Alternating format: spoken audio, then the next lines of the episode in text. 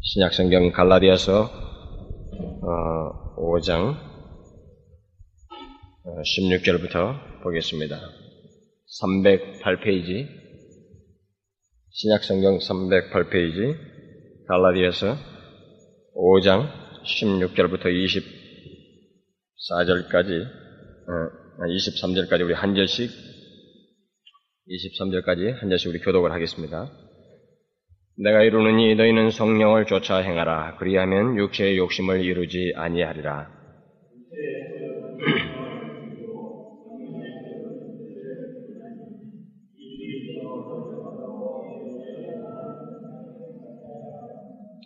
너희가 만일 성령의 인도하시는 바가 되면 율법 아래 있지 아니하리라.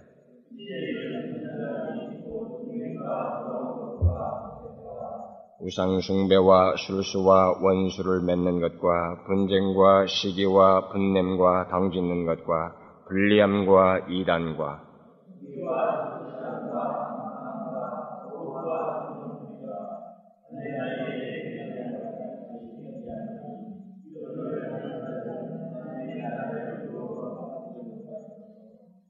오직 성령의 열매는 사랑과 희락과 화평과 오래 참음과 자비와 양성과 충성과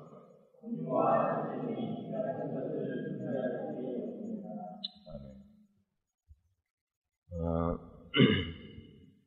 우리는 그동안 아홉 주에 걸쳐서 그 거듭남과 관련된 이 말씀을 살펴보았습니다.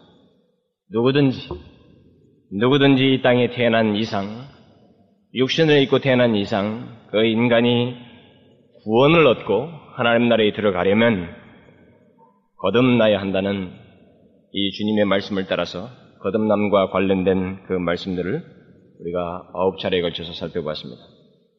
제일 먼저 거듭나지 않고는 하나님 나라에 들어가는 것은 물론 기독교의 어떤 것도 이해될 수가 없다는 사실을 우리가 살펴보았습니다. 그래서 저는 제일 처음에 거듭남의 필요성을 여러분들에게 분명히 설교했습니다. 그러고 나서 거듭남에 대한 고민과 갈구, 그 갈망이 있어야 되고 간구가 있어야 한다고 그랬습니다. 그러나 사람이 거듭나는 데는 각 사람이 가진 마음의 장애물, 다시 말하면 하나님의 말씀을 듣는 태도와 마음 상태 때문에 거듭남의 역사를 경험하지 못하는 자들이 있다는 사실을 세 차례에 걸쳐서 말씀을 드렸습니다. 그러고 나서 어떻게 거듭날 수 있겠는가라는 이 니고데모의 질문에 그 질문을 따라서 거듭남의 방편으로서 하나님의 말씀과 성령으로 사람이 거듭날 수 있다는 사실을 말씀드렸습니다. 계속해서 우리는 지난주까지 거듭난 자에게 있는 증거요 열매에 대해서 3시간 동안 살펴보았습니다. 그것은 인격의 변화요 마음의 변화가 생겨나는 것이며 성령을 쫓아 행하는 삶을 살때 특히 성령의 일을 생각하는 증거가 거듭난 자들의 삶 속에 있다라고 말씀을 드렸습니다.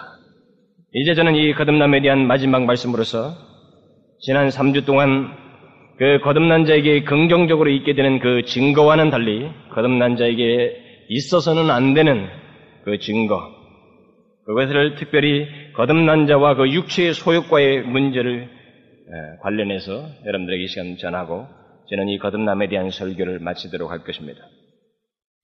여러분 중에 오늘 말씀을 포함하여서 그동안 이 거듭남과 관련된 말씀 중에 어떤 것 하나라도 듣지 못하신 분이 있으시면 저는 분명히 여러분들에게 꼭 당부하고 싶습니다. 전체를 꼭 들으십시오.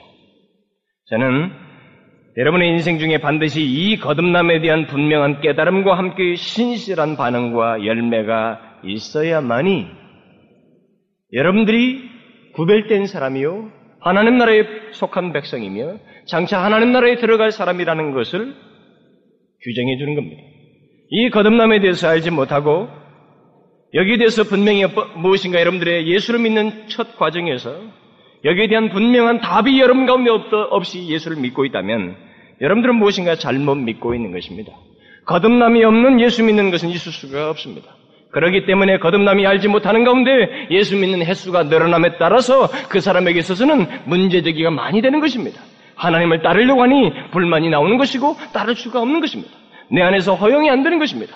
계속 불명, 불판과 불만이 내 안에 솟아나오고 하나님의 진리에 대해서 수긍하고 아멘이라는 소리가 나오지 않는 것입니다. 거듭남이 없기 때문에 그런 것입니다. 거듭남이 있어야만이 모든 기독교의 신앙의 시작이 되고 결국 하나님 나라에 들어가는 첫 관문이 되는 것입니다. 그래서 여러분들은 일생 중에 반드시 이 거듭남과 관련된 여러분들의 가운데서 성령의 역사가 있기를 구해야 되고 있는지를 확인하는 작업을 먼저 해야 된다는 것입니다. 그래서 저는 지난 어쩌면 이 거듭남에 대해서 거듭나야 합니다라고 하는 이 니고데모의 한마디 거기 대화에서 나온 이 한마디만을 가지고 제가 설교할 수도 있었습니다. 그러나 저는 이 거듭남이라는 것이 단순히 거듭난다는 필요성을 말할 것만이 아니라 거기는 분명히 담고 있어야 할 내용들이 있다는 것 때문에 저는 줄기차게 그동안 아홉 번에 걸쳐서 했고 오늘까지 열 번을 끝내는 것입니다. 이 전체에 대한 이해가 있어야 되고 여러분 가운데 증거가 있어야 됩니다. 이것이 있는지를 여러분들은 진지하게 하나님 앞에 견주시고 여러분들이 소유한 다른 모든 것보다도 가치 있는 것이 바로 이것이라는 사실을 아셔야 됩니다. 이것은 하늘로부터 오신 예수 그리스도께서 직접 하신 말씀입니다. 누구든지 거듭나지 아니하면 하나님 나라에 들어갈 수 없습니다. 여러분들이 이 세상 살고 끝날 거라면 그렇게 하십시오. 그러나 이 세상 끝나고 난 다음에 이 땅에 70년의 인생을 살고 난 다음에 정작 여러분들이 죽어서 하나님 나라에 들어가기를 소원한다면 영생을 얻기를 원한다면 거듭나야 합니다. 그래서 이 거듭남과 관련된 메시지가 실제로 거듭난 자에게 있어야 하는 삶의 내용까지 있는지를 확인하시는 작업을 꼭 여러분 하시라는 것입니다. 거듭나지 못한 영혼들을 향해서 할 수 있는 것은 사실상 그리 많지가 않습니다. 교회 안에서 목사가 거듭나지 못한 사람을 위해서 있는 게 그렇게 많지가 않습니다. 진주를 주고 싶지만은 그에겐 그 진주가 진주로 보이지 않기 때문에 그렇습니다. 단순히 돌로밖에 안 보이는 것입니다. 그런 그렇기 때문에 그런 근본적인 이 시각의 변화가 없이는 어떤 얘기도 될 수 없다는 것 때문에 예수님조차도 니고데모의 말을 막아섰던 것입니다. 먼저 거듭난 일이 있어야 된다는 것이죠. 이것을 다른 모든 것보다도 우선하여서 하나님 앞에서 답을 얻는 것이 누구든지 구원을 얻기를 원하면 다 있어야 됩니다. 그러면 이제 거듭남과 관련된 이 마지막 말씀으로 이 시간 우리가 살펴보아야 할 것은 거듭난 그리스도인은 완전한 인간인가? 완전한가? 완전한 자인가? 라는 이 질문입니다. 사람이 성령으로 거듭났다고 하면 그 거듭나는 순간 그 사람은 완전한 사람이 되는가? 오늘 우리가 읽은 그 본문을 통해서 알 수 있는 것은 성령으로 난 그리스도인이라 할지라도 그들에게는 갈등의 여지가 남아있다는 사실을 말해주고 있습니다. 저는 오늘 읽은 이 말씀을 상세하게 설명하지는 않을 것입니다. 오히려 이 말씀 속에서 주로 말하고자 하는 그리스도인들에게 있는 갈등과 그 갈등을 이길 수 있고 더 나아가서는 그 하나님이 기뻐하시는 열매를 맺을 수 있다는 그 근본적인 이유에 대해서만 여러분들에게 말씀을 전하려고 합니다. 여기서 제일 먼저 우리가 살펴봐야 할 말씀은 성령으로 난 그리스도인들에게 있는 갈등입니다. 성령으로 거듭났다는 것이 그가 즉각적으로 세상과 모든 욕심으로부터 완전히 자유하게 되었다는 것을 의미하는가? 그렇지는 않다는 것입니다. 거듭났다고 해서 그 사람이 완전한 인간인가? 그 사람의 삶이 완전해지는가? 그렇지는 않다는 것이죠. 완전한 그리스도인이 되었다는 것이 아닙니다. 오히려 거듭남으로 인해서 또 바로 그것이 시작이 되어서 그 거듭난 사람은 이전에 하지 않던 아주 특별한 갈등, 스피리추얼한 것. 다시 말하면 이 하나님과 관련된 영적인 갈등과 내적 씨름이 생기게 됩니다. 물론 이런 씨름은 패배하기 위한 갈등이라기보다는 승리하기 위한 갈등이요, 성장을 위한 갈등입니다. 그리고 거룩하게 변화되기 위한 갈등을 말합니다. 거듭난 그리스도인이 갈등을 하게 되는 근본적인 이유는 성령께서 하나님이신 성령께서 그 사람 안에 거하셔서 역사하시기 때문에 생겨나는 것입니다. 그런데 특히 거듭난 사람 안에서 성령께서 육체를 거스르는 역사를 하기 때문에 지금까지 태어나면서 우리가 줄곧 가져왔던 육체를 쫓아서 살고 죄를 쫓아서 사는 그 삶의 방식을 성령께서 거스르는 일을 적극적으로 하시기 때문에 우리 가운데 갈등이 생기는 것입니다. 오늘 본문에서도 보는 것처럼 너희는 성령을 쫓아 행하라 그리하면 육체의 욕심을 이루지 아니한다 이렇게 말했습니다. 또 육체의 소욕은 성령을 거스리고 그랬습니다. 또 성령의 소욕은 육체를 거스린다. 서로 거스린다고 그랬습니다. 결국 이 둘이 다시 말하면 성령과 육체가 서로 대적함으로 너희의 원하는 것을 하지 못하게 하려 한다. 이렇게 말했습니다. 여기 육체라는 것은 우리 인간의 몸뚱아리를 말한 것이 아닙니다. 이것은 자연적으로 모든 인간이 태어나면서부터 타고나는 타락한 본성입니다. 죄를 자연스럽게 짓는 본성. 그것을 지금 말하는 것입니다. 거듭나기 전에 모든 인간은 바로 이 타락한 본성만을 가지고 살아갑니다. 누구든지 이 땅에 태어나는 모든 인간은 이 타락한 본성을 가지고 살아갑니다. 거듭나기 전에는 다 똑같습니다. 그런데 성령께서 거듭난 자에게 새로운 본성을 주십니다. 그뿐만 아니라 그 안에서 성령께서 거하시면서 역사하십니다. 그러므로 그리스도 안에서 육체와 성령이 서로 거스림을 이 거스리는 것을 통해서 무엇인가 그 심한 갈등, 이전에 해보지 않았던 영적인 갈등을 하게 됩니다. 결국 이런 서로 거스리는 영적인 갈등을 한다고 지금 본문이 묘사한 것은 우리 안에 자연적으로 타고난 그 육체의 본성과 성령으로 거듭남으로써 주어진 새로운 본성 사이에 심한 대립이 있게 된다는 겁니다. 그리스도인들에게, 이 거듭난 사람들에게 말이죠. 그래서 육체의 본성으로부터 나오는 소욕은 모두 악한 것입니다. 모두가 악한 소욕. 그러나 거듭남으로 인한 새로운 본성으로부터 나오는 것은 거룩한 소욕입니다. 성령께서 원하시는 성령을 쫓는 일입니다. 이 둘은 당연히 함께 할 수 없습니다. 서로 날카롭게 대립하는 것입니다. 그럴 수밖에 없는 것이 육체와 성령이 추구하고 원하는 것이 완전히 다르기 때문에 그렇습니다. 육체의 소용, 다시 말하면 이 육체가 바라는 것은 성령께서 바라신 것과는 한 가지도 일치를 볼 수가 없습니다. 이처럼 도저히 화합할 수 없는 두 본성을 가지고 우리가 갈등, 갈등하면서 씨름한다는 것이 이 거듭난 사람들에게 있는 하나의 특징입니다. 그가 성령으로 거듭났다는 것, 그것이 하나의 중요한 특징이요, 증거라는 것입니다. 물론 사람이 갈등한다고 해서 그것 자체를 보고 거듭난 사람이라고 말한다거나 갈등하는 것 자체가 거듭남의 증거라는 말은 아닙니다.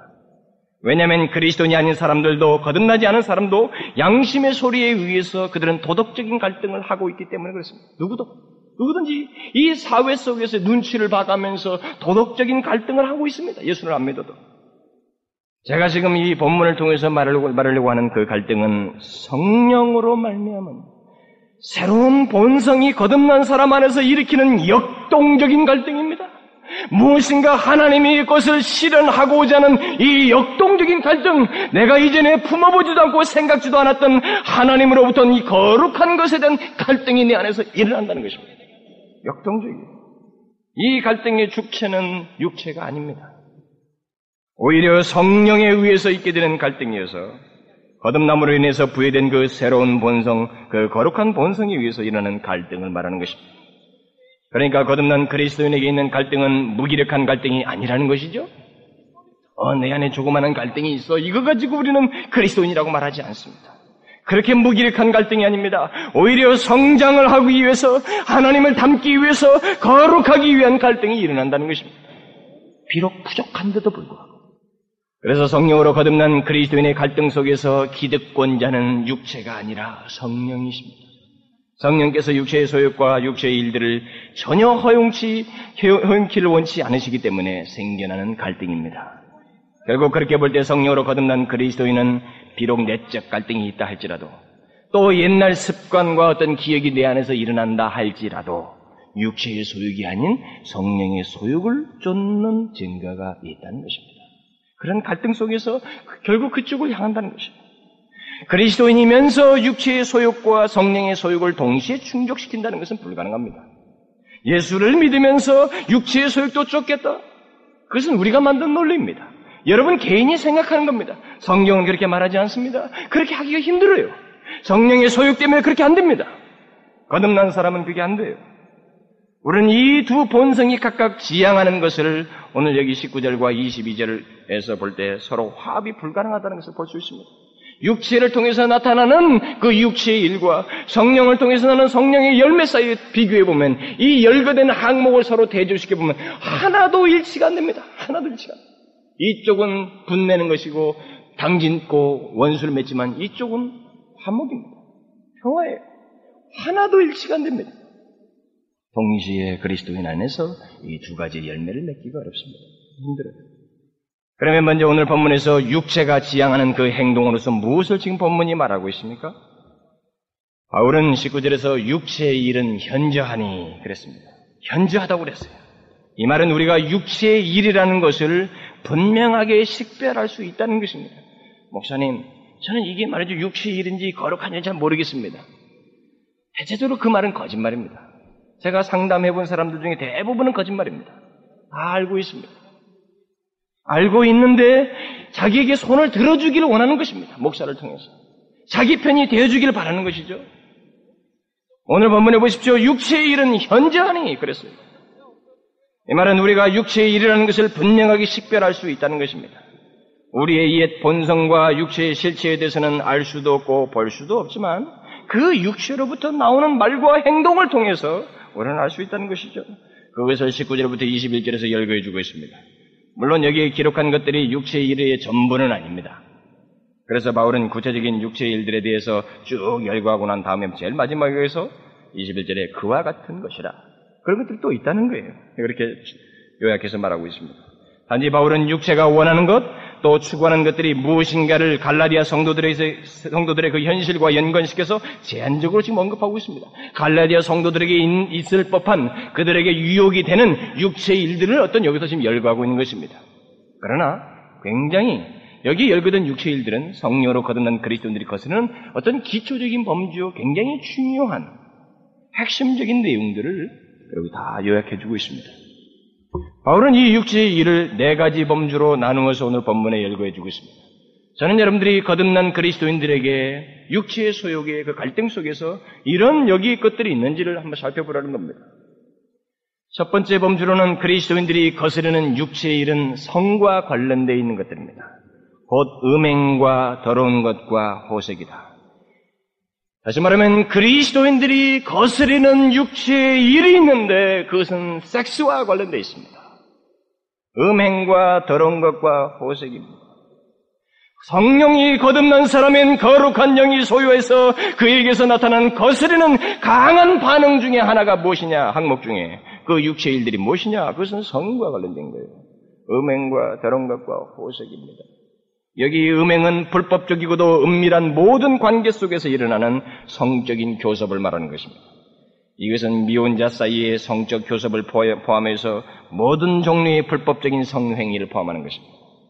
여기 음행이라는 헬라 말은 포르네야라는 이 헬라 말은 오늘날 말은 포르노라는 말도 여기서 다 나왔고 음란물을 말은 pornography라는 말도 다 여기서 나온 말입니다. 결국 오늘날 포르노라는 것이나 포노그라피는 모든 형태의 불법적인 성관계를 그리고 그런 것들을 잘게 묘사한 것들입니다. 그렇지만 다 이런 것들은 음행과 연관된 것들입니다. 이런 것들은 육체가 추구하는 것들이요 성령께서 거스르는 것이며 성령이 거듭난 사람들 가운데서는 거부하는 성령이 거듭난 자를 통해서 거부하는 것입니다. 그 다음 이 음행과 관련된 것으로서 바울은 더러운 것을 말하고 있습니다. 이 더러운 것은 행위의 더러움뿐만 아니라 말과 생각과 마음의 불결함을 말하는 것입니다. 성령의 소욕을 가진 그리스도인들은 음란하고 불결한 행위는 물론 그런 말과 생각을 추구하지 않는다는 것입니다. 갈등할 수 있는 시작점과 어떤 것은 있겠지요. 그러나 그것을 추구하지 않습니다. 성령으로 성령의 소욕을 가진 그리스도인들은 그 갈등 속에서도 음란하고 불결한 행위는 물론 그런 말과 생각을 추구하지 않습니다. 하나님 나라에 들어갈 사람들은 그렇습니다. 그 다음 성과 관련된 육체의 일은 호색입니다. 이것은 자기를 통제하지 못하고 자기의 죄악된 성품대로 행하는 방종을 말합니다. 이런 육체의 일들은 성령으로 거듭난 사람, 성령이 내주하는 자들에게, 자들, 자들에게서는 거스려지는 것입니다. 이 같은 성적인 방종과 이 성령은 결코 함께 할 수가 없습니다. 예수를 믿으면서 성령을 쫓는다고 하면서 성령이 거하신다고 하면서 이런 성적인 방종을 쫓는다는 것은 있을 수가 없어요. 성적인 방종을 하면서도 성령을 쫓는다는 것, 그것은 사람들이 만드는 논리입니다. 성경에는 없는 얘기입니다. 성적인 방종이라고 해서 꼭 구체적인 행동에까지 이르지 아니했다고 할지라도 마음으로라도 그런 것들을 추구하게 되면 그것은 바로 방종으로 가는 시작입니다. 성적인 방종에 거의 다 이르렀다고도 할 수가 있어요. 이 마음의 방황은 말이죠. 만일 그리스도인들이 구체적으로 성적 방종은 하지 않았다 할지라도 그것을 마음으로 품고 자유롭게 생각하도록 자기를 방치하게 되어버려 두면은 그는 성령의 역사를 제한하게 되고 성령을 소멸하게 됩니다. 거듭난 사람이라도 그렇습니다. 여러분이나 저나 우리의 생각 속에 악한 생각이 무의식적으로 떠오르는 것에 대해서는 막을 수가 없습니다, 사실. 여러분과 제가 지금 무엇인가 성경을 읽는 순간에도 우리는 무의식적으로 음란한 생각이 지나갈 수 있습니다, 인간은. 결국 그것은 부패한 본성을 가지고 태어났기 때문에 어쩔 수 없이 불가피하게 우리에게 있습니다, 그런 모습. 그러나 성령으로 거듭난 사람이요 성령의 지배를 받는 사람은 그런 악하고 음란한 생각들이 우리의 생각 속에 자리 잡지 못하도록 떠오르자마자 그것을 물리치는 성령의 거스름이 있다는 것입니다. 성령께서 우리 안에서 그 일을 하셔요. 거스릅니다. 그런 생각은 모두 사탄으로부터 오는 것입니다. 내가 정상적인 경건한 생활을 하는데 왜 그런 생각이 떠올라요? 내가 지금 성경을 했는데 왜 음란한 생각이 지나갑니까? 다 출처가 있습니다, 그것은. 우리의 부패된 본성을 사용하는 사단으로부터 오는 것입니다. 우리의 은혜를 소멸케 하여서 하나님과의 관계를 손상시키고 궁극적으로 하나님으로부터 떠나도록 하기 위한 그 사탄의 간기한 전략입니다. 여러분 늙어서 죽을 때까지 심지어 내 몸의 성적 기능이 무기력해진 그 이후에도 사람들은 음욕을 품는다는 사실 아십니까? 사람들은 늙어서 죽는 그 순간까지도 음욕에 대한 그리움이 있습니다. 여기서 바울이 열거한 더러운 것에 해당하는 죄악을 그들은 상상 속에서 생각 속에서 할 수 있다는 것입니다. 그러나 나이가 먹어가면서 이 같은 육체의 일들을 거스르며 성령을 쫓았던 경험이 없는 사람들, 그런 사람들은 이 더러운 것에 자신을 방치했던 사람들은 날로 거룩해진 것 대신에 오히려 날로 더러워지게 됩니다. 그래서 자신을 추하게 버렸기 때문에 그 상태로부터 자기를 돌이키기가 힘들어져요. 젊었을 때 의식이 반짝거리고 무엇인가 내가 바른 판단과 분별을 할수 있을 때 여기 성령의 거스르는 것을 쫓아서 살았던 경험이 있어야만이 몽롱해진 늙은 시기가 됐어도 내 가운데 일어나는 사단을 통해서 일어나는 많은 음욕들과 이 더러운 것들이 제거될 수 있고 거스러질 수 있는 겁니다. 젊어서 잠시라도 여러분의 판단력이 서 있을 때 이런 모든 성적인 것에 대해서 성령의 거스른 것을 따라 성령을 쫓아서 거스른 그 경험과 이긴 승리가 있어야 됩니다. 그런 것이 없으면은 그는 주의 노예로 인생을 마칠 수 있습니다. 여러분 그리스도인이라고 하면서도 이런 생, 이런 성적인 것으로 인해서 유혹이 생기고 갈등을 일으킬 만한 어떤 순간이 있게 될 때 바로 그때 그때 즉시로 물리치지 아니하면 그는 육체의 소욕을 쫓고 있는 자가 되는 것입니다. 그런 모습이 그의 삶이라면 그는 스스로 그리스도인이라고 말하지만 진정한 그리스도인은 아닙니다. 분명히 성령이 거하는 자에게는 거스는 역사가 있습니다. 남 거듭난 그리스도인들의 거스는 육체의 일은 종교적인 범죄입니다. 곧 우상숭배와 술수입니다. 이 우상숭배는 사람들이 형상을 숭배하는 것뿐만 아니라 그러한 그 어떤 숭배와 관련된 악한 행실을 모두 가리키는 것입니다. 심지어 하나님보다 자기를 더 숭배하는 것도 다 이 우상숭배에 포함되는 것입니다. 또 이 같은 우상숭배와 관련해서 생각할 수 있는 것이 바로 술수입니다. 우리가 술수를 쓴다는 말을 많이 쓰지 않습니까? 여기 술수라는 이 헬란 말은 우리가 쓰는 파머시 있잖아요, 파머시. 약을 제조하는 그 조제술이라는 말은 여기서 나온 말입니다.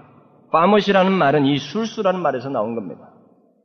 그러니까 약을 조제하는 것이 여기 술수라는 말에서 나왔다는 것은 옛날에는 조제한 약을 사용해서 사람들을 황홀경에 빠지게 해서 어떤 이상한 술법을 써가지고 신앙심을 갖게 하는 일이 있었다는 사실을 우리에게 시사해 주는 말입니다. 더 나아가서 옛날에는 악령숭배 의식에서 황홀경을 조작해내기 위해서 조제한 약을 투약하는 모습이 있었다는 것이겠죠. 이런 우상숭배와 술수를 그리스도인들이 거스리는 그 육체 일로 묘사한 것은 하나님을 대신하고 하나님을 바르게 믿지 못하게 할 어떤 형상이나 행위조차도 성령으로 거듭난 그리스도인들, 성령으로 지배를 받는 그 그리스도인들에게는 허용될 수가 없고 거스르는 일들이라는 것입니다. 하나님을 대신하고 하나님을 몽롱하게 섬기게 하는 모든 요소들을 성령은 바른 영이셔서 그는 거룩하신 영이고 질서의 하나님이셔서 분별케 하시고 거스르게 하신다는 것입니다. 여러분은 어쩌면 이 같은 우상숭배와 실수가 오늘날에는 없지 않습니까? 현대 그리스도인들과는 상관이 없지 않습니까? 이렇게 질문할지 모르겠습니다만 오늘날도 우상숭배와 술분, 술, 이 술수는 그리스도인 주인의 주위에 널려 있습니다. 굳이 형상숭배가 아니라 할지라도 무엇인가 마치 거기에 마력이라도 있는 것처럼 생각하여서 예를 들면 어떤 그 성화를 그려다 놓고 기독교 그림이나 예수님의 어떤 그림 같은 거 그려 놓고 십자가라든가 이 목걸이를 은근히 그리스도 대형품으로 섬기는 이런 모든 것들은 다 여기에 해당됩니다.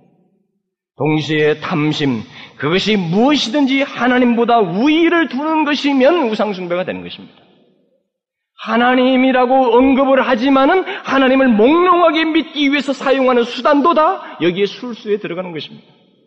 성령으로 거듭난 사람은 그것을 분별한다는 겁니다. 거스른다는 거예요. 그렇게 볼 때 감정과 흥분만으로 몽롱하게 하나님을 믿으려고 하는 사람들, 그래서 하나님을 그 몽롱하게 그려보려고 하는 그런 태도는 거룩하시고 인격적인 성령님을 지배받는 그리스도인이 아닙니다. 오늘의 한국에도 보면은 예수를 말이죠. 흥분으로 믿는 사람들 많습니다. 엑스타시에 일부러 들어가려고 막 열광을 하거든요. 거룩하신 영은 우리에게 혼돈을 주지 않습니다. 몽롱을 주지 않습니다. 이런 술수에 의해서 하나님을 알아보게 하지 않습니다. 분별하게, 정확하게, 바른 판단, 인격을 가지고 바른 이해와 지성, 감정, 의지를 사용해서 하나님을 알아보고 바른 내 진심, 우러나는 마음을 다하고 뜻을 다하고 성품을 다하는 인격을 전폭적인 시대를 통해서 하나님 앞에 반응하는 하나님, 그것을 원하시는 하나님입니다. 그런데 반해서 오늘날에 보면은 이 술수, 여기에 해당하는 이런 방식으로 하나님을 믿게 하려는 그런 모습이 한국 교회에 있어요, 실제. 세 번째로 그리스도인들이 거스르는 육체의 일들은 다른 사람과의 관계에서 나타나는 죄악들입니다. 바울은 여기서 여덟 가지를 열거하고 있습니다. 하나님 나라에 들어가는 사람들은 이런 것들을 거스린다는 것입니다. 거듭난 사람들은 이런 것들을 분명히 거스린다는 것입니다. 이 여덟 가지는 악한 방면에서 여기 묘사되는 여덟 가지는 악한 방면에서 경쟁적이고 투쟁적인 것들. 아, 경쟁을 하는데 악한 방면에서 경쟁적인 것들이에요. 악한 방면에서 경쟁적인 이런 여덟 가지는 순전히 타락한 육체의 본성에서 나오는 것들이고 육체의 소욕들입니다. 성령으로 난 새 본성이 모두 싫어하고 거스르는 것들입니다. 제일 먼저 원수 맺는 것입니다. 그리스도인은 본래 혼자 예수 믿도록 되어 있지 않습니다. 나는 요즘 교회가 다 타락했기 때문에 다집문 닫고 혼자 성경 보면서 예수 믿을 수 있어. 그렇게 될 수 있는 종교가 아닙니다, 기독교는. 기독교는 여러분들이 어디 서 신을 봐도 이 사회성을 가지고 있습니다. 그리스도인의 신앙 은 사회성을 가지고 있습니다. 기독교는 다른 사람과의 관계 속에서 또 다른 사람들과 함께 하나님을 섬기면서 주의 은혜와 사랑을 나누고 복음을 공유하고 또 다른 사람에게 전파하는 사회성을 가지고 있습니다. 혼자 예수 믿겠다는 사람들은 벌써 성령을 이탈했어요. 잘못된 망각을 가지고 있는 겁니다. 그런 것들을 사단이 사용하는 것입니다, 사실. 그런데 원수를 맺는다? 기독교인은 사회성을 가지고 있는데 이것은 성령과 상관이 없는 것입니다. 육체의 일입니다.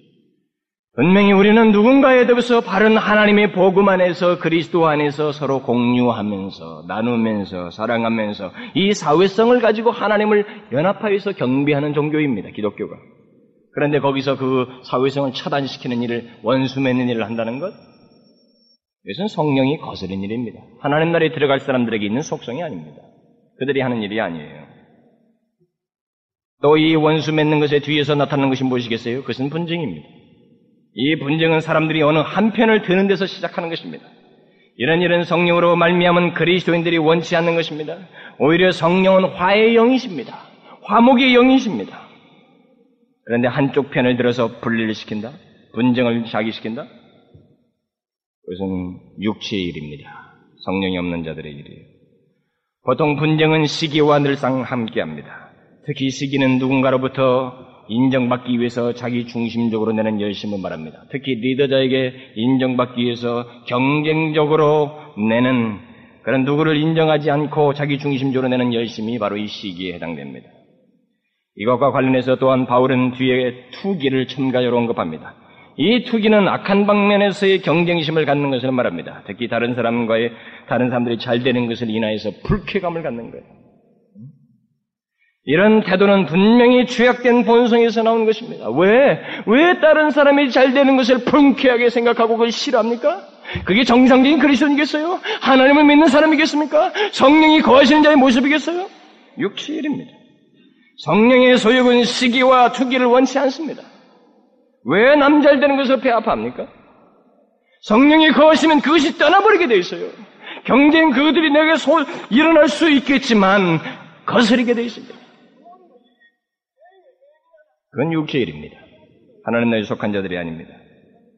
그러다가 마침내 끓어오르는 시기와 투기가 폭발하면서 일어나는 것이 있, 다면 분냄입니다. 분내다가 안 되면 그 다음에 하는 것은 당짓는 것입니다. 뜻이 같은 사람들끼리 모인다는 것이죠. 그래서 놀라운 것은 분명히 원수 맺고 분쟁하며 시기하고 분을 내어서 마침내 끼리끼리 모였음에도 불구하고 그들은 자기들의 행동에 대해서 틀렸다는 생각을 하나도 안 합니다. 그것을 옳게 여깁니다. 참 놀라운 사실이에요. 문제가 생겼을 때 평상시 친구가 아니었던 사람이 이 문제를 이야기로 해가지고 둘이 가까운 친구가 돼버립니다. 그것은 육체의 일을 하는 사람들에게는 공통적입니다. 이런 것들을 옳게 여기면서 결국은 자기들끼리 끼리끼리 모여서 이렇게 하는데 그 다음에 뒤에서 나올 수 있는 게 뭐겠어요? 분리입니다. 분리. 이런 과정을 통해서 분리를 한다는 것은 그런 가운데서 결국 분리가 약이 되었었다면 그것은 성령과 상관이 없습니다. 그건 육체의 소유이에요. 아무리 하나님을 운운하여도 그런 모습은 모두 육체의 일입니다. 성령과 아무 상관이 없어요. 여기 불리함이라는 말은 자기 중심적인 동기를 쫓아서 행동하고 자기의 명예만을 추구하는 것입니다. 자기 자존심, 자기 명예, 이것을 위해서 자꾸 추구하는 거예요. 여러분, 우리 교회도 한 가지 명심해야 됩니다. 우리 교회 하면서, 우리 교회 운운하면서 우리의 자존심, 우리 명예 생각하면 안 됩니다. 하나님의 명예, 주의 영광, 이것 때문에 우리가 무릎 꿇고 이것 때문에 기도해야지. 우리 교회를 어쩌면 하나님 앞에 바로 설까 생각해야지. 이 교회 운운하지만 그 속에서 우리의 명예, 우리 자신의 개인적인 자존심 생각하면서 여기가 잘 되기를 바라면 여러분 큰 잘못입니다. 응, 육체의 소욕입니다. 하나님과 상관이 없어요. 그런 과정을 통해서 분리하는 행위는 아무리 하나님이 어떻고 어떻고 자신을 정당화한다 할지라도 그것은 모두 거짓이고 육체로부터 나온 행위입니다. 그러면 이 같은 과정 속에서 마지막으로 갈 수 있는 것이 무엇이겠어요? 놀랍게도 본문은 이단이라고 말하고 있습니다. 여러분 육체의 일로서 원수 맺는 것, 분쟁과 같은 것들이 마침내 갈 수 있는 곳은 이단입니다. 아예 잔소리 안 듣고 그 어떤 치리도 받지 않는 집단으로 남고 싶어 한다는 것이죠. 사적 집단이요. 잔소리 듣지 않고 자기들만을 위한 어떤 집단으로 전락하고자 한다는 것이죠. 결국 성령의 지배를 받는 자들은 이런 과정으로 이끄는 육체 일들에 대해서 분별하여서 거스린다는 것입니다. 성령이 거하는 자는 그래요. 거듭난 사람, 성령이 거하는 자들에게는 이것이 분별이 되어서 오히려 거스립니다. 오늘날 육체의 소욕에 사로잡힌 교인들이 얼마나 많은지 한번 보십시오. 이 버스만 해도 있어온 얘기 아닙니까? 원수 맺고 분쟁하고 시기하고 서로 분내고 당짓고 분리했던 일이 이 역사에 있지 않습니까? 이 시간 우리가 이 말씀을 우리에게 적용할 때는 과거에 대한 성토를 해서는 안 되고 오히려 현재와 우리의 미래와 관련해서 생각해 봐야 됩니다. 현재 우리 안에 원수 맺는 것이 있고 분쟁이 있으면 우리에게 뒤이어서 있을 수 있는 가능성이 뭐겠어요? 그것은 당짓고 분리하는 것입니다. 사적 집단으로 가는 거예요. 이단이 되는 것입니다. 이걸 생각하셔야 됩니다.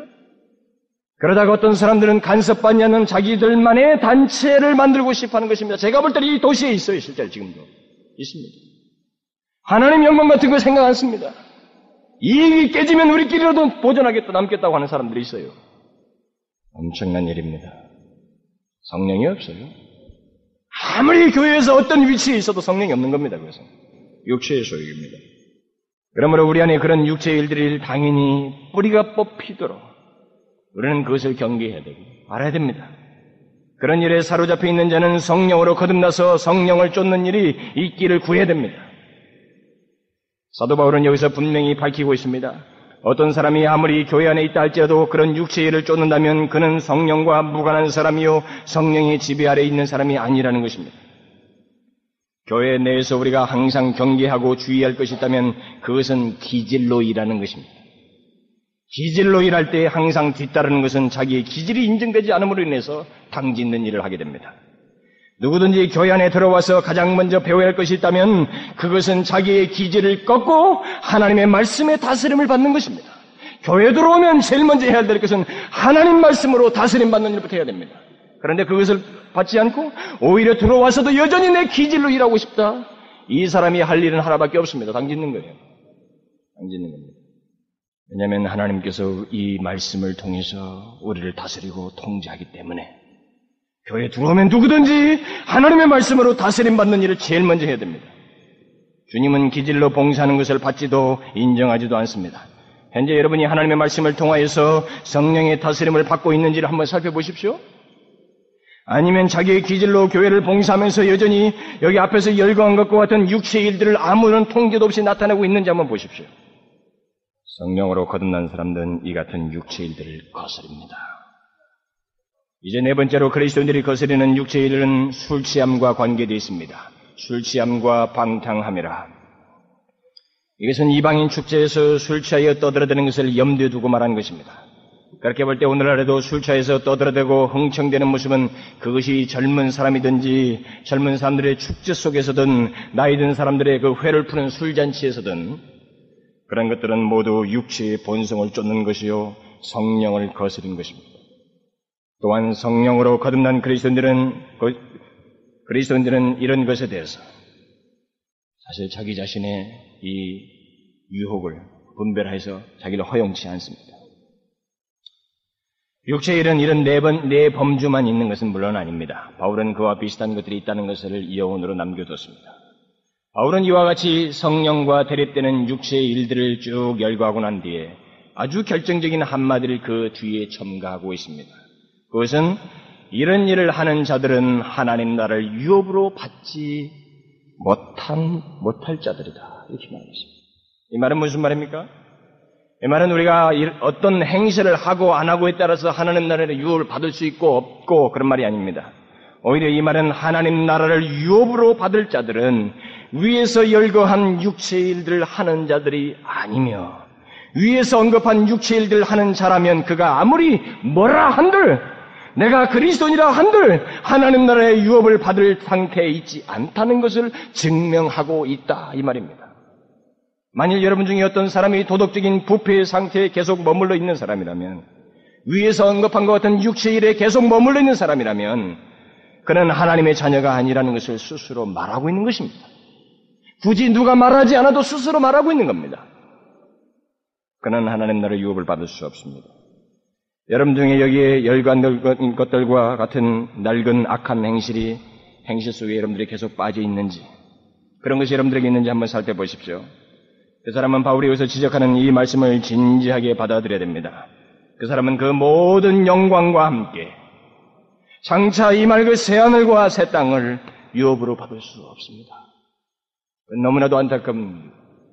그러므로 여러분들에게는 아직도 기회가 주어지고 있는 겁니다. 놀라운 일이에요. 아직까지 은혜의 시대가 계속되고 있는 겁니다. 저 같은 사람을 통해서 아직까지도 소개되고 있는 것입니다. 바울은 지금까지 열관 육체의 소욕들이 거듭난 그리스도인들 성령의 지배를 받는 그리스도인들에게 현저하게 식별되어서 거스리게 된다고 말하고 있습니다.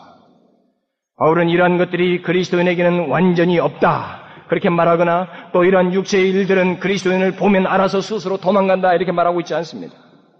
이러한 육체의 일들, 음행, 더러운 것, 원수 맺는 것, 분쟁, 시기, 분냄, 당기는 것, 분리와 이단, 투기, 술 취함, 방탕함, 그리고 그 외에 많은 육체 일들이 그리스도인들에게도 일어날 수 있습니다. 특히 더러운 것과 원수 맺는 것, 분쟁, 시기, 분냄, 당기는 것, 분리, 투기, 술 취함 같은 것은 오늘날 그리스도인이라는 딱지를 붙이고 있는 사람들에게도 친구처럼 가까이 있는 일입니다. 저는 많이 봤어요, 한국 사람들 중에서. 그러나 바울이 여기서 이 같은 육체의 일들을 행하는 자는 하나님 나라를 유업으로 받을 수 없다고 한 것처럼 분명히 그런 것들을 거스리고 그런 것들로부터 자신을 지키는 특징이 거듭난 사람들에게 있다는 것입니다. 그런 유혹이 있음에도 불구하고 육체의 일들이 우리 주변에 있음에도 불구하고 그것을 거스르는 일을 그리스도인들은 한다는 것입니다. 그러면 그런 일이 어떻게 가능합니까? 이 질문이 생기는 것입니다. 어떻게 그런 것을 거스르는 일이 가능한가? 스스로 이를 깨물며 절제하면 되는 것입니까? 다른 사람과의 관계 속에서 원수를 맺을 수 있는 상황도 오고 시기할 수 있는 상황도 오는데 또 분쟁과 분을 낼 수 있는 상황도 있을 텐데 어떻게 그와 같은 일을 행치 않고 그런 것들을 거슬면서 자신을 거룩하게 지킬 수 있느냐는 거예요. 어떻게 했어요? 그런 증거가 없다는 것은 하나님 나라의 유혹을 받을 자가 아니라고 했는데 어떻게 이와 같은 육체 일들을 거스르면서 자신을 거룩하게 지킬 수 있겠습니까?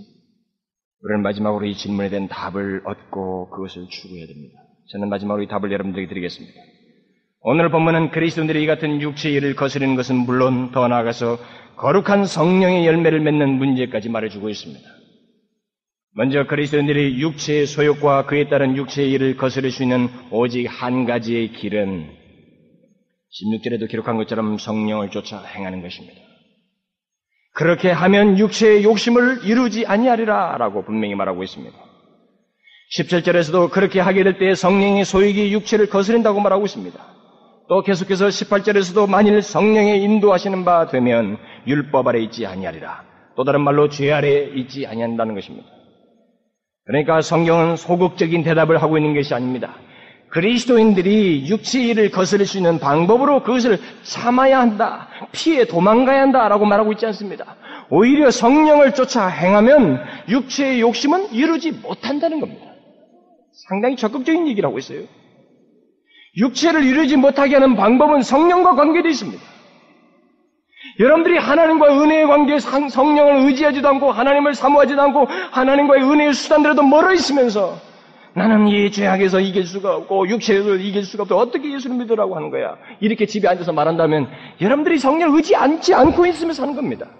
그걸 이길 수 있는 방법은 다른 게 없습니다. 적극적으로 오히려 하나님 편에 방향을 돌리는 것입니다. 성령을 쫓아 행하는 거예요. 거듭난 자 안에서 내주하시고 다스리는 성령에 의해서 육체의 일이 거스려지고 이길 수 있다는 것입니다.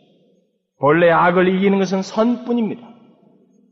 타협은 악을 이길 수 있는 것이 아닙니다. 오히려 명확한 선만이 악을 이길 수 있어요. 여러분 죽음은 무엇을 이길 수 있어요? 생명입니다. 죽어 있는 나사로를 살릴 수 있는 유일한 길은, 길은 다시 그에게 생명을 불어넣는 것입니다. 마찬가지로 육체를 거스리고 그 육체의 욕심을 우리 안에서 이루지 않을 수 있는 유일한 길은 성령을 쫓아서 행하는 것입니다. 여기 성령을 쫓아 행한다는 말은 우리 자신의 인격을 성령의 지배에 맡긴다는 것을 의미합니다. 거듭난 그리스도인은 그들 안에 성령께서 내주하여 역사하십니다. 그렇다고 성령께서 우리를 기계적으로 사용하신다는 말은 아닙니다. 우리는 인격을 가지고 있습니다. 그래서 이 성령은 우리의 인격이 그에게 의존하기를 기다리십니다. 바로 우리의 인격이 성령을 의지할 때, 하나님을 통해서 일하기를 원할 때, 하나님께서 지배하셔서 역사하십니다. 그리스도인들이 성령의 지배에 자신을 맡길 때 육체의 욕심은 결코 이루어지지 않습니다. 이것을 강조하기 위해서 바울은 헬라어 원문에 이중 부정을 씁니다. 강한 부정 표현을 써요. 만일 여러분과 제가 우리의 인격을 성령께 의존하여서 승복하여 그의 지배를 맡긴다면 육체의 욕심은 결코 결코 이루어지지 않는다. 이렇게 말하고 있어요. 그런데 바울은 성령을 쫓아 행한다는 말을 헬라어 용법상 계속적으로 쫓아 행하라. 순간마다 항상 쫓아 행하라는 그런 식의 표현을 쓰고 있습니다. 현재 명령법이 그런 의미입니다. 그러니까 우리가 순간마다 계속적으로 성령의 지배에 우리 자신을 맡길 때 우리, 우리가 육체의 욕심을 이루지 않는다는 것입니다. 그러니까 우리 안에서 일어나는 육체의 소욕을 이루지 않는 방법은 성령의 역사와 우리의 인격의 반응이 함께 있어야 한다는 것입니다. 여러분, 여러분 우리 한 몸 덩어리가 아주 쉬운 것 같아도요. 이 안에는 이 인격 여기서 솟아나는 생각, 하고 싶은 욕망들, 이건 수억 수억 상상할 수가 없습니다. 상상할 수가 없습니다. 이몸 하나를 못 갖는 겁니다. 대통령이 죽인다 해도 내 생각으로 대통령을 해서 수없이 시기하고 욕하고 죽일 수 있는 겁니다. 이 인간이 인격을 가진 이상 이 육체의 본성에서 나오는 것은 상상할 수가 없습니다. 그것을 듬성듬성 이길 수 있는 게 아닙니다. 오늘 본문에서 말한 것처럼 순간마다 계속적으로 성령을 쫓아 행함으로써 하나님의 그 역사에 우리의 인격을 반응함으로써 우리가 육체의 소욕을 이루지 않을 수 있다는 것입니다. 그래서 여기 육체 성령을 쫓아 행하를 달리 번역하면은 성령과 함께 걸어라는 것입니다. 걸어라. 이 말은 육체의 욕심을 이루지 않는 일은 성령께서 근본적으로 하시지만 거기에 그를 쫓아서 행하는 우리 자신, 그와 함께 걷는 우리 자신이 있어야 한다는 것입니다. 인격적인 반응이 있어야 된다는 거예요. 그리스도인이 자신의 인격을 성령께서 승복하게 되면 육체의 악한 소욕은 성령께서 이루지 못하도록 역사하십니다. 실제로 그러십니다. 오히려 성령은 육체의 욕심을 이루지 못하도록 하시는 것을 넘어서서 더 적극적으로 성령의 열매를 그리스도인들 안에서 맺게 하십니다. 우리가 잘 알고 있는 여기 성령의 아홉 가지 열매는 그리스도인들이 만들어낸 열매가 아닙니다. 우리가 인위적으로 만드는 게 아닙니다. 오히려 성령에 의해서 그리스도 안에서 나타나는 열매들입니다. 그래서 육체를 통해서 나타나는 것은 육체의 일이라고 말하고 복수로 일들이라고 말했고 여기 성령을 통해서 나타나는 것은 열매라고 했습니다. 일은 내가 하는 겁니다. 그러나 열매는 내가 스스로 맺는 게 아니에요. 맺혀지는 것입니다. 있는 게 아닙니다. 내가 주님께 성령께 의지함으로 통해서 성령께서 맺는 열매입니다. 이 표현법상에도 근본적인 차이가 있습니다. 저는 이 시간 이 열매를 설명하는 건 아닙니다. 단지 오늘 본문에서 그리스도인들의 갈등 속에서도 나타내지 않는 행동 양식이 무엇이고 반대로 맺는 열매들이 무엇인가를 여러분들에게 명확히 말해주려는 것입니다. 그런데 갈등의 삶 속에서 우리 육체의 일을 거스리고 성령의 소욕을 쫓으며 성령의 열매를 맺는 그 결정적인 해답은 분명히 성령으로 거듭난 사람이었다. 성령으로 거듭난 사람에게서만 성령께서 거하셔서 역사하셔야만이 그를 통해서 육체의 일들이 거스려지고 동시에 거기서 열매를 맺을 수 있다는 겁니다. 신령한 열매들을 맺을 수 있다는 거예요. 거듭난 그리스도인만이 육체의 일들을 행하지 않을 수 있고 하나님 나라를 유업을 받을 수 있습니다. 그리고 성령의 열매, 이 앞에 육체의 일들은 상관이 없이 오히려 성령의 열매인 사랑, 희락, 화평, 오래 참음, 자비, 양성, 충성, 온유, 절제가 생활 속에서 열매로 드러난다는 것입니다. 이게 하나님의 성품들입니다, 사실. 여러분, 여기 성령의 아홉 가지 열매는 우리가 암송하기 좋은 단어들이 아닙니다. 이것은 성령으로 거듭난 자들에게 있는 열매입니다. 여기 열매를 단수로 표현한 것은 특별한 의미가 있습니다. 아홉 가지 열매는 이 중에 어떤 거 하나하나만 따로따로 맺는다는 게 아니라 아홉 가지 열매가 성령이 거하신 자에게 동시에 열린다는 것입니다. 정도 차이가 있지만 성령의 열매는 단수로 말해놓고 아홉 가지 표현을 말한 겁니다. 그러니까 이 아홉 가지가 연합되어서 우리에게 나타난다는 것이죠. 성령이 거하신 자는 우리가 참을 뿐만 아니라 사랑할 뿐만 아니라 자비하고 양선할 뿐만 아니라 절제도 뒤따라온다는 것입니다. 이 모든 것이 어우러져서 성령의 지배를 받는 모습이 나타난다는 것이죠. 그러면 여러분, 우리가 이 살펴본 육체의 일이 없고 성령의 열매가 있다는 것, 우리 가운데서 더욱 거룩한 것들이 추구되어지고 그것이 이전과 달리 드러난다는 것, 이것은 여러분이 거듭난 그리스도인이라는 또 다른 증거입니다. 여러분 예수를 피상적으로 믿으려 하지 마십시오. 그리고 예수를 믿는 것은 천국, 예수 믿으면 천국이라는 이 도식만 가지고 신앙생활을 하려고 하지 마십시오. 그것이 포함하는 것이 무엇인가를 알아야 됩니다. 예수 믿는 자가 하나님 나라의 유업으로 받을 자가 이 땅에서의 포함하는 내용, 삶이 무엇인가도 알아야 됩니다. 오늘 본문이 그것을 말하고 있는 것입니다. 그들은 육체의 소욕을 이루지 않는다는 것입니다. 하나님 나라의 유업을 받을 자들은 육체의 소욕을 거스린다는 것이죠. 오히려 성령을 통하여 성령의 열매를 맺는다는 것입니다. 여러분, 저는 진실로 여러분들에게 이 땅에서 최고의 가치가 되는 얘기를 한 가지 하는 겁니다. 하나님 나라. 주의 다스림이 있고 여기 성령의 아홉 가지 열매가 우리 가운데 거침없이 드러나는 그 하나님의 나라. 주께서 그의 백성들에게 이제 어떤 눈물과 슬픔 속에서가 아니라 그들의 마음의 자유함과 하나님을 위하여 기쁨을 누리며 그들이 지금 한시적으로 사는 것이 아니라 영원토록 사는 삶을 주는 문제를 얘기하고 있습니다.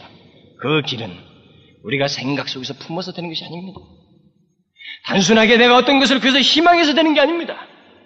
그것은 거듭남으로서. 그리고 이 거듭난 자가 그것을 날마다 기꺼이 드러내는 성령의 지배를 받아서 드러냄으로써 이루어지는 것입니다. 들어가는 거예요.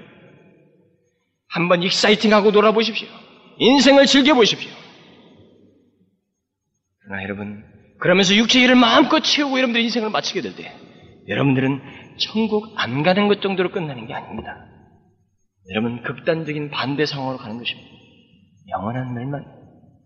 여러분들이 그렇게 아름답고 고귀하게 생각했던 여러분들의 인격이 짓밟히고 고통하고 죽을 수도 없는 그런 똑같은 인격체를 가지고 고통을 받는다는 사실을 아셔야 됩니다. 그걸 성경이 가르쳐 멸망이라고 말했고 지옥이라고 말한 것입니다. 두 길이에요. 거듭남으로서만 그 길을 피하여 하나님 나라로 들어갈 수 있습니다. 이것을 가장 소중히 여기는 신앙의 전환이 여러분들의 있기를 구하십시오. 기도하겠습니다. 하나님, 지난 그 열 번에 걸쳐서 우리에게 인생에 다시 없이 하나님 분명히 있어야 할 이 거듭남의 문제를 우리에게 상기케 해주시고 이 진리의 말씀을 주셔서 감사합니다.